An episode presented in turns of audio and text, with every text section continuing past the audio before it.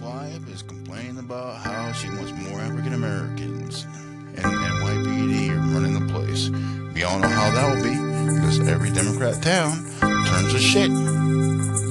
Especially after they're being run by the Ed 209 and the BT 1000s. So go ahead, New York, turn to shit a little more.